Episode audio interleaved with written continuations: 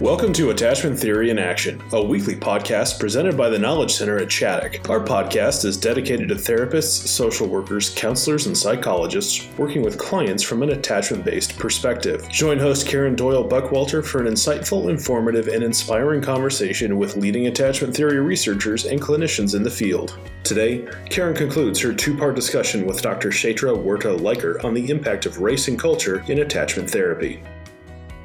Well, hey, everybody. Welcome back to the Attachment Theory in Action podcast. I am super excited about the interview I have today. It's going to be a real treat for you guys um, to hear from the person I'll be speaking with today. And I'm going to give you a little background about her. First of all, of course, her name is Dr. Kshetra Huerta Leiker, and she is going to be speaking about attachment security and the impact of race and racism on attachment security. So, let me tell you a little bit about Dr. Huerta Leiker. I'm going to share her bio. Since taking my first psychology class in high school, I knew this was the field which I was meant to work in. When the Columbine High School tragedy occurred so close to home, I became dedicated to working with youth and families who experienced trauma, and this connected strongly with my other areas of passion, including adoption and bullying. So, obviously, Dr. Huerta Leiker is in Colorado. She was adopted from India as an infant, and so understands firsthand what it's like to struggle with issues of race, identity, societal expectations, and family relationships. She then went on to adopt her son from Ethiopia. And so her awareness of the multifaceted and complex world of adoption grew. So here we have someone transracially adopted and then also adopting transracially. I just think this is like such an important voice for us to be hearing. So she has now worked in the mental health field for over a decade. She's a licensed psychologist in colorado. Uh, her uh, practice is called Beyond Words, and she shares that she believes every individual who visits her office has a unique story to share, and she desires to have them share their story in a safe, caring, and supportive space. She believes the therapeutic relationship is built on trust and collaboration and goes beyond language to a place of genuine understanding, and hence the name Beyond Words. Dr. Huerta Leiker has training in many different clinical models EMDR, play therapy, TBRI, TheraPlay.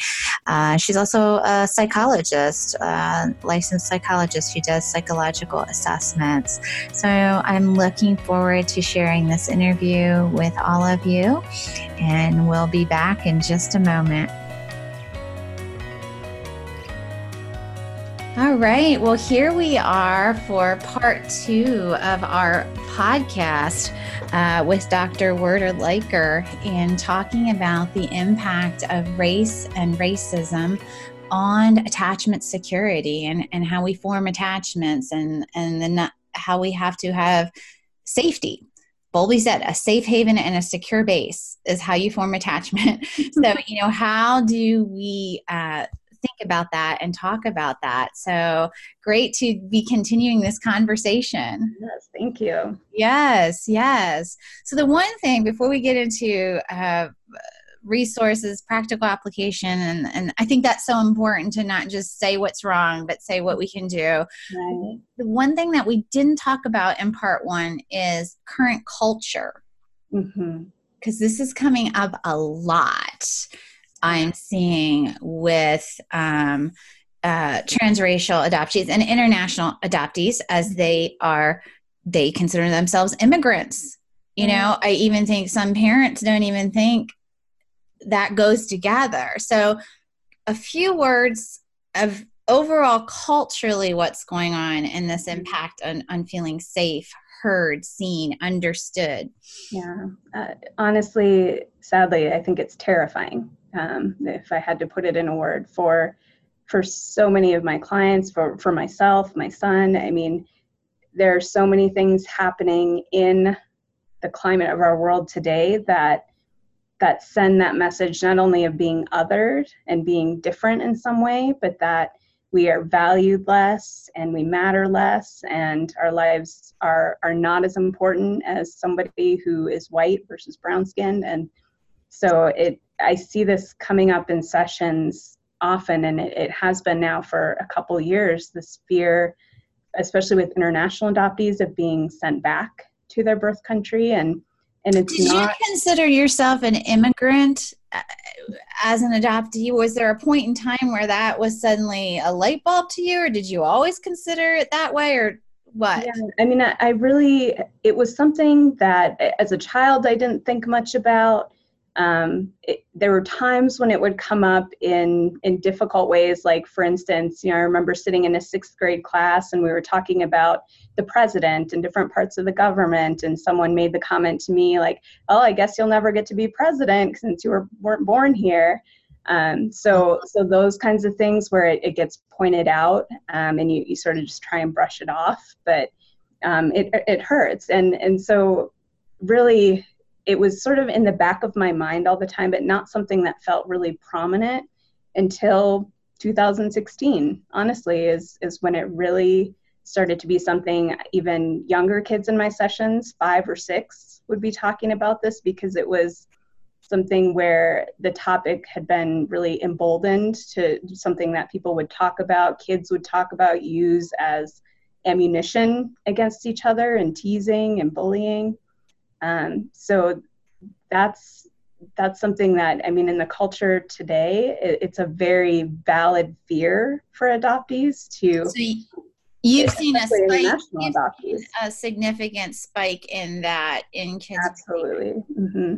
Yeah, and it, I mean within the adoption community overall i feel like it's a, a fairly close knit community as far as kind of understanding what's going on in the world and how it's impacting other adoptees and I mean, there there are plenty of, of stories of um, international adoptees who have been deported as adults because their paperwork wasn't in place, or they, you know, so there there's this other aspect of just the legality behind it if adoptive parents are following through on all the paperwork and that's something that I think a lot of therapists don't ask parents about, but I think it's important to know if they really completed the citizenship citizenship process with their kids. Yes, that's a good thing. Like anyone listening, you know, adoptive parent, therapist, social workers, counselors, whoever, know that this paperwork piece like look up what is needed and be mm-hmm. sure you are bringing this up because there's a lot of denial or something around this well there's this again it's sort of that that sense of privilege of oh it can't really happen to us it'll be fine. But it, you know it, having a social security card having a passport those are not enough. You have to have an actual certificate of citizenship. And and the truth is i think in the environment now it still feels like that may not be enough. And and that's where a lot of that fear comes from that the color of our skin is going to dictate our safety. Mm-hmm.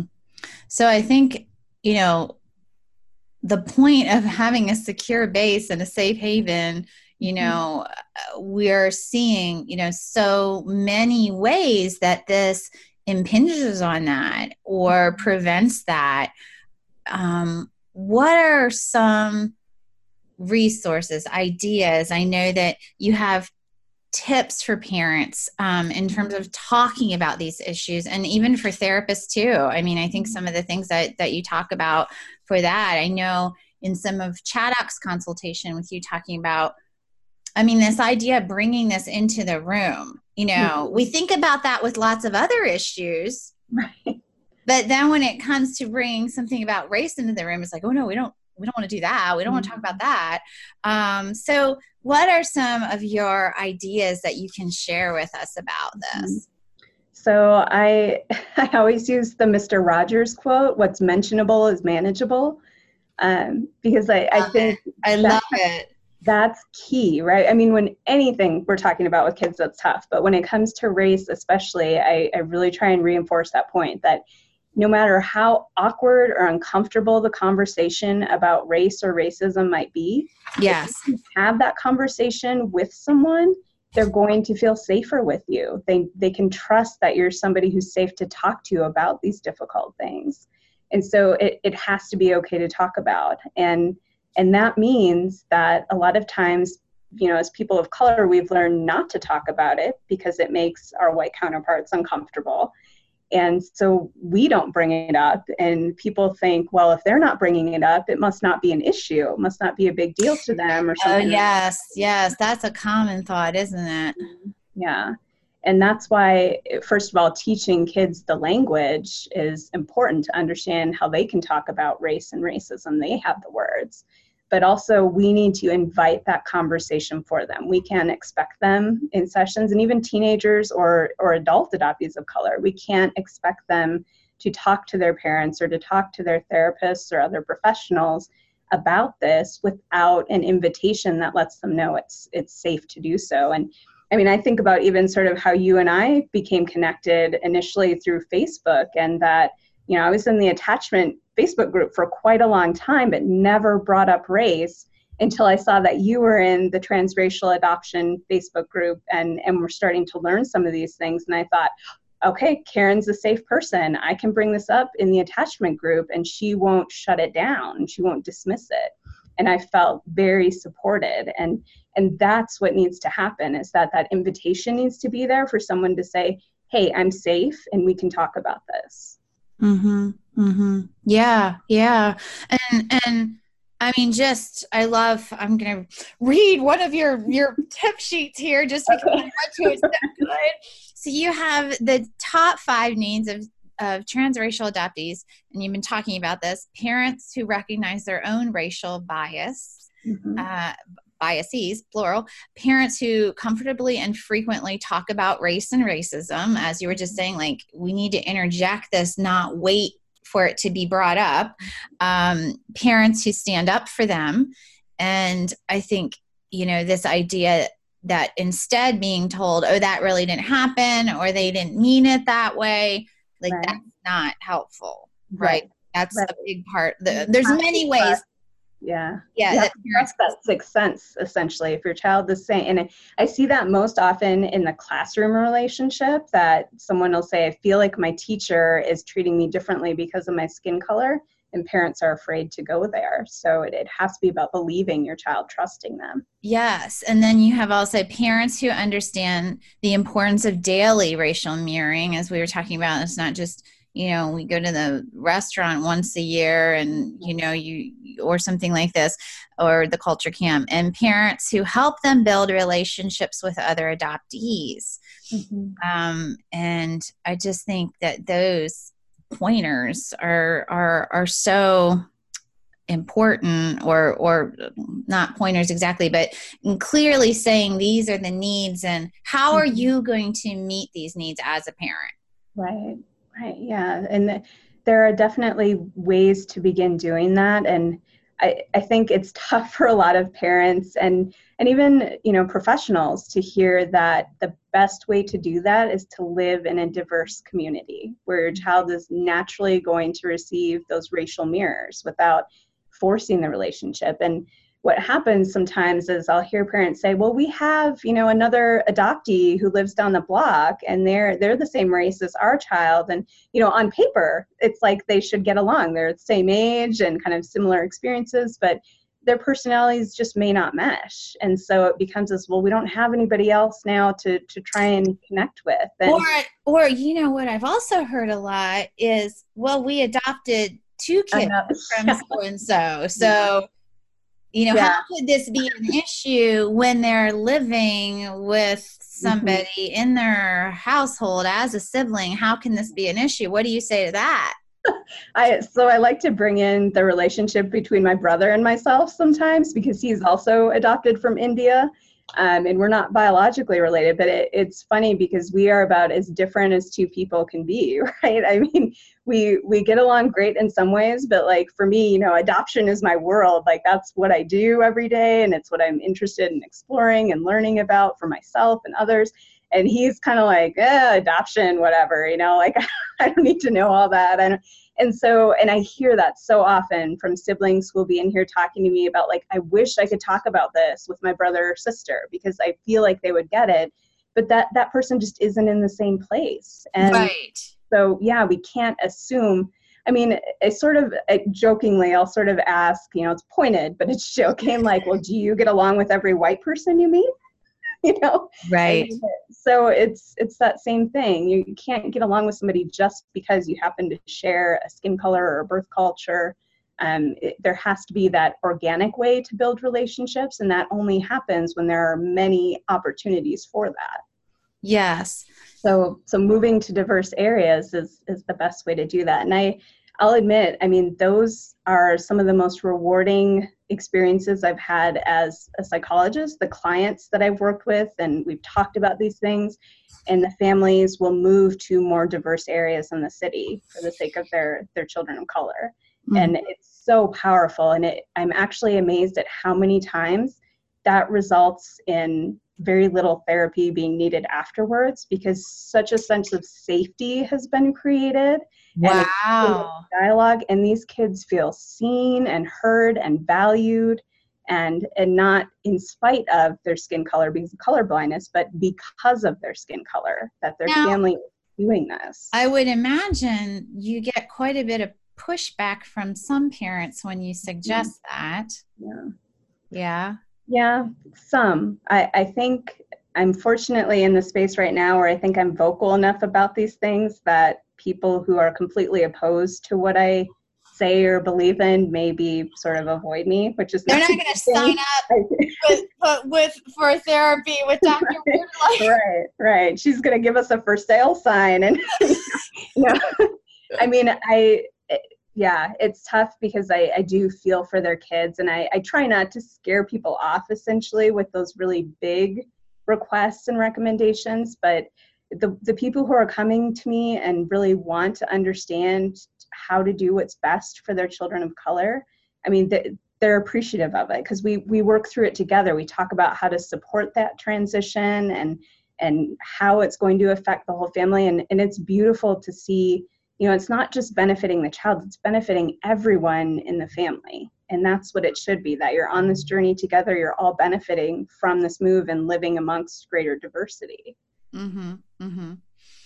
and so you know you you talked about and we talked about microaggressions mm-hmm. maybe defining that and sharing if examples that a child could bring home about that and how maybe the, the the parent or the therapist could best handle that mm-hmm. maybe first define the term you know even well, though we've been talking about yeah. it making sure everyone's on the same microaggressions and they can happen in any any type of oppressed community but when we're talking about racial microaggressions we're talking about the covert forms of racism that occur so not you know most people think of racism as being these really overt things. They think of the KKK or, or racial slurs being said to somebody, but microaggressions are more covert and, and in my opinion really do a lot more damage long term because there's not this really obvious concrete thing that happened that people can agree upon was an act of racism.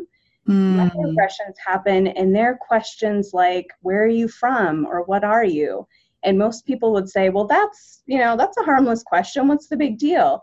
But when you're asked that question over and over and over again, you feel othered. You feel like you're constantly being reminded that you don't belong, that you're different in some way. And so it's this idea of being a perpetual foreigner, essentially. Right. And, and so those types of things that, that come up, those small reminders of your skin color, um, or even you know a lot of times i'll hear that you know well you're you're really cute for a black guy or you're really um, you're you're pretty good at basketball for an asian girl or you so those those backhanded type of compliments like oh you must be really good at computers since you're asian can you help me with this this homework mm-hmm. assignment mm-hmm. those are things that again it plays into stereotypes and it leaves people feeling like they've been objectified and like they don't have a, an identity in the world outside of what other people assume or expect of them based on their appearance. And so those kinds of things very easily get pushed to the side as, oh, it's no big deal, you're being too sensitive, or you can't take a joke. But those things are painful. They cause psychological damage long term. And and I guess I am thinking as you're talking about um, also even more covert than that like maybe just the way people look at you Absolutely. or you know Mm-hmm. um the that you're passed over in a restaurant Right. when you came in three or four people ago or um, yeah, there's so many. The nonverbals are incredibly difficult to to get other people to see what's happening. Essentially, other than other people of color. Um, you know, there there have been so many times when I have walked into a place and people have cut in front of me in line, and it seems like there's this assumption of, oh, she's she's foreign. She doesn't really know what's going on here. I'm in a hurry. I can, you know, she probably doesn't speak English. I mean, they don't say any of those things, but their their movements, the the atmosphere of the room, the way that they go about it, I can feel that sense of they they feel like I'm less than in some way, like I'm not understanding the concept of what's happening. And so those kinds of things, or even looks I get, you know, as people are wondering, sort of, does she speak English? Is she somebody I can talk to or or ask a question of? And I mean, those kinds of things constantly happen. And, and that's when I talk about that sixth sense that people of color have. It, it's something you can feel almost automatically at times when you walk into a room, the atmosphere of the room shifts slightly.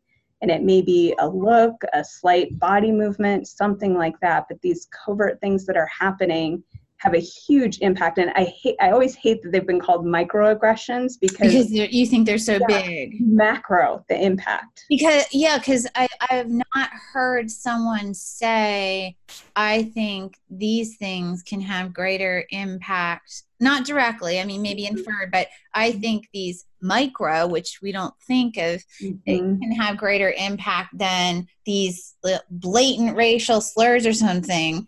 Um, uh, and the idea that well everyone's going to agree with you that that was wrong. You know Right. people aren't going to say oh you're imagining it or that didn't happen or you're being too sensitive or they didn't mean it that way or whatever. Yeah, that that's where it becomes kind of I feel like connected to attachment and that if you feel like the people around you believe you, trust you, support you, are validating that experience and want to help you move through it, you don't feel isolated in it. You have that secure base, you have that safe haven and people to talk to about it. And and then you can move on. But when you're in it by yourself and no one else believes it or sees it and there's gaslighting going on, there's no way to feel a sense of security with those people. mm-hmm mm-hmm so we have to um i'm trying to think how to articulate this i guess what i've started I I guess my own personal, I'll share for me personally. I've just started deciding if a person of color says it, that's just it. Mm-hmm. Like, I'm going to take it that that happens, that that's real. I guess I don't feel like I'm in a position to really judge whether that's real or not. I mean, that's really the only way I've been able to make sense of because I admittedly, you know, 10, 15 years ago, I, I, I remember very distinctly walking into a Kohl's with um, someone Asian and them saying, somebody, they're looking at me funny. And I remember inside mm-hmm. thinking, gosh, like, no, they're like, no, you know, Right. well, that's probably not happening. Mm-hmm. And again, it's just this lack of awareness or thinking, no, I know better, and that's not really happening. And we have to override that in our brain. Right. It, it, like I said, that self reflection piece is so key to really it, to dig into the biases that we have. Fortunately, I didn't say that out loud, but I mean, just being really honest. yeah yeah and um, and that's really a big part of it too though i think we have to realize you can't suddenly become anti-racist overnight No. you can't become an ally overnight this is a lifelong learning process and i saw a beautiful quote the other day just this idea of anti-racism is about continuing to acknowledge your mistakes and learn and grow and, and be vulnerable around that as opposed to suddenly like i'm anti-racist i'm done i've learned it all i know what's going on. I mean that's i think people think like i'm woke now it's good right everything's all better.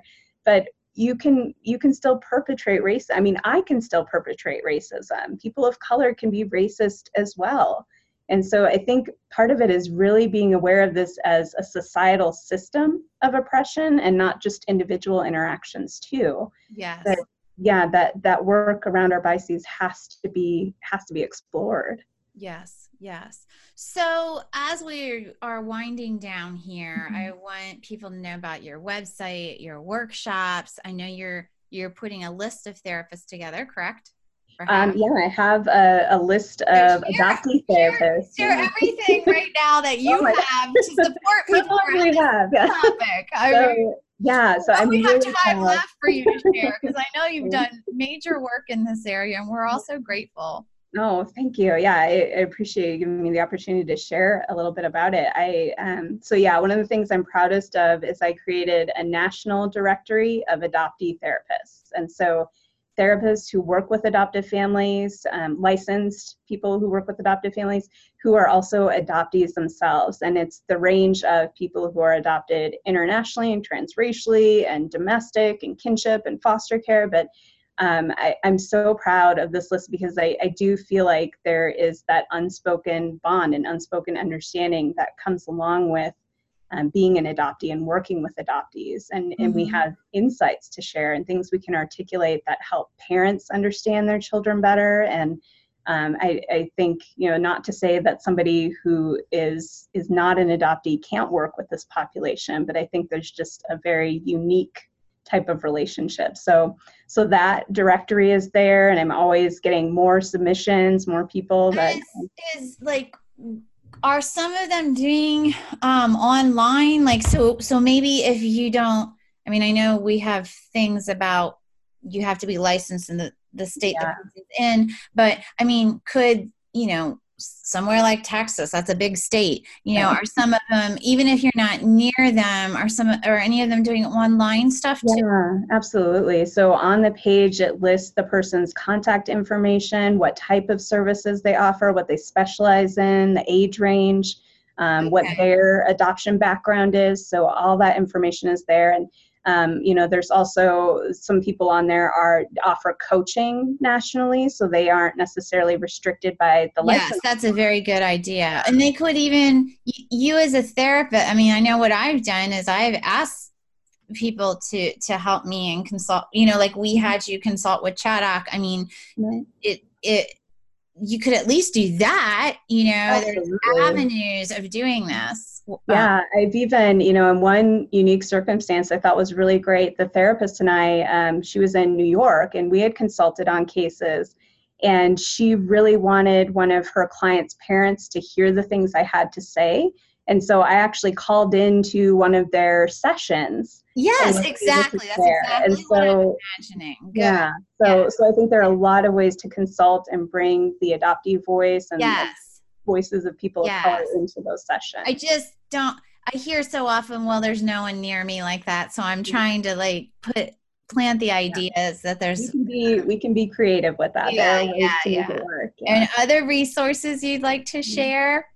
Um, yeah, so I offer a lot of webinars, both for parents and professionals. Um, I have a couple of uh, books available for adoptees. So, oh yes, I love that. Talk about that. yeah. So um, recently, I created an adoptee self-reflection journal, and so it's for teens and adults, and it has prompts that kind of offer some some thoughts about um, everything ranging from like biological family and adoption and, and feelings there to what it's like to celebrate birthdays or holidays or anniversaries, um, what it's like to see adoptees portrayed in the media, just just all kinds of, of things there to create space for self-reflection. And so gotten a lot of great feedback on that. It's it's basically a lot of the questions I wish I would have had someone ask me when I was yes. a teenager yes. to help me feel like I can start to build my identity in a way that feels like I don't have to suppress that part of myself. Right. And and Shatra, they can get those on your website. Yes. Mm-hmm. Okay. So that's that's on the website to order. And the other one is the Empowered workbook for kids, and that is um, ways to respond to adoption questions. Right. So um, yeah, when it comes to adoption, for whatever reason, it seems like people lose that filter for tact when they ask questions, and and so this is just a way yeah. to to offer some options of ways to respond because it, it takes practice and sort of I encourage families to role play that or to role play that in sessions. Like when someone says this or asks this, how do you want to respond? Let's use this workbook and come up with some ideas. Love it. Well, just uh, before we close, uh, your actual website address. Yeah, it's www.growbeyondwords.com. Okay, great. Well, thank you so, so much for sharing your time and your expertise with me, with our listeners. You truly have a, a unique voice out there with being an adoptee, an adoptive parent, and, and trans. I mean, it's just, I don't know. Is there anyone else like you? there are there are some of us. We're finding each other. We're, okay. we're unicorns, but we're out there. yes. Well, thank yeah. you so much because yeah. you just are bringing such rich richness um, to this conversation because of the layering of your personal experience. So thank, thank you. And thank you so much for, for inviting me to join us honored and, and really appreciate all the work that you're doing in this field with attachment and adoption and, and to learn from, from us adoptees and from people of color too. Thank you. Thank you for joining us for this edition of Attachment Theory in Action. Please follow our site, tkcchaddock.org, or subscribe on Apple Podcasts, Google Play, Spotify, or Podbean for future podcasts. If you enjoyed our podcast, please leave a review and share with your professional network. For additional resources, training opportunities, and blogs, please log on to tkcchaddock.org. We hope you'll join us again as we continue to explore the world of adoption, trauma, and attachment theory.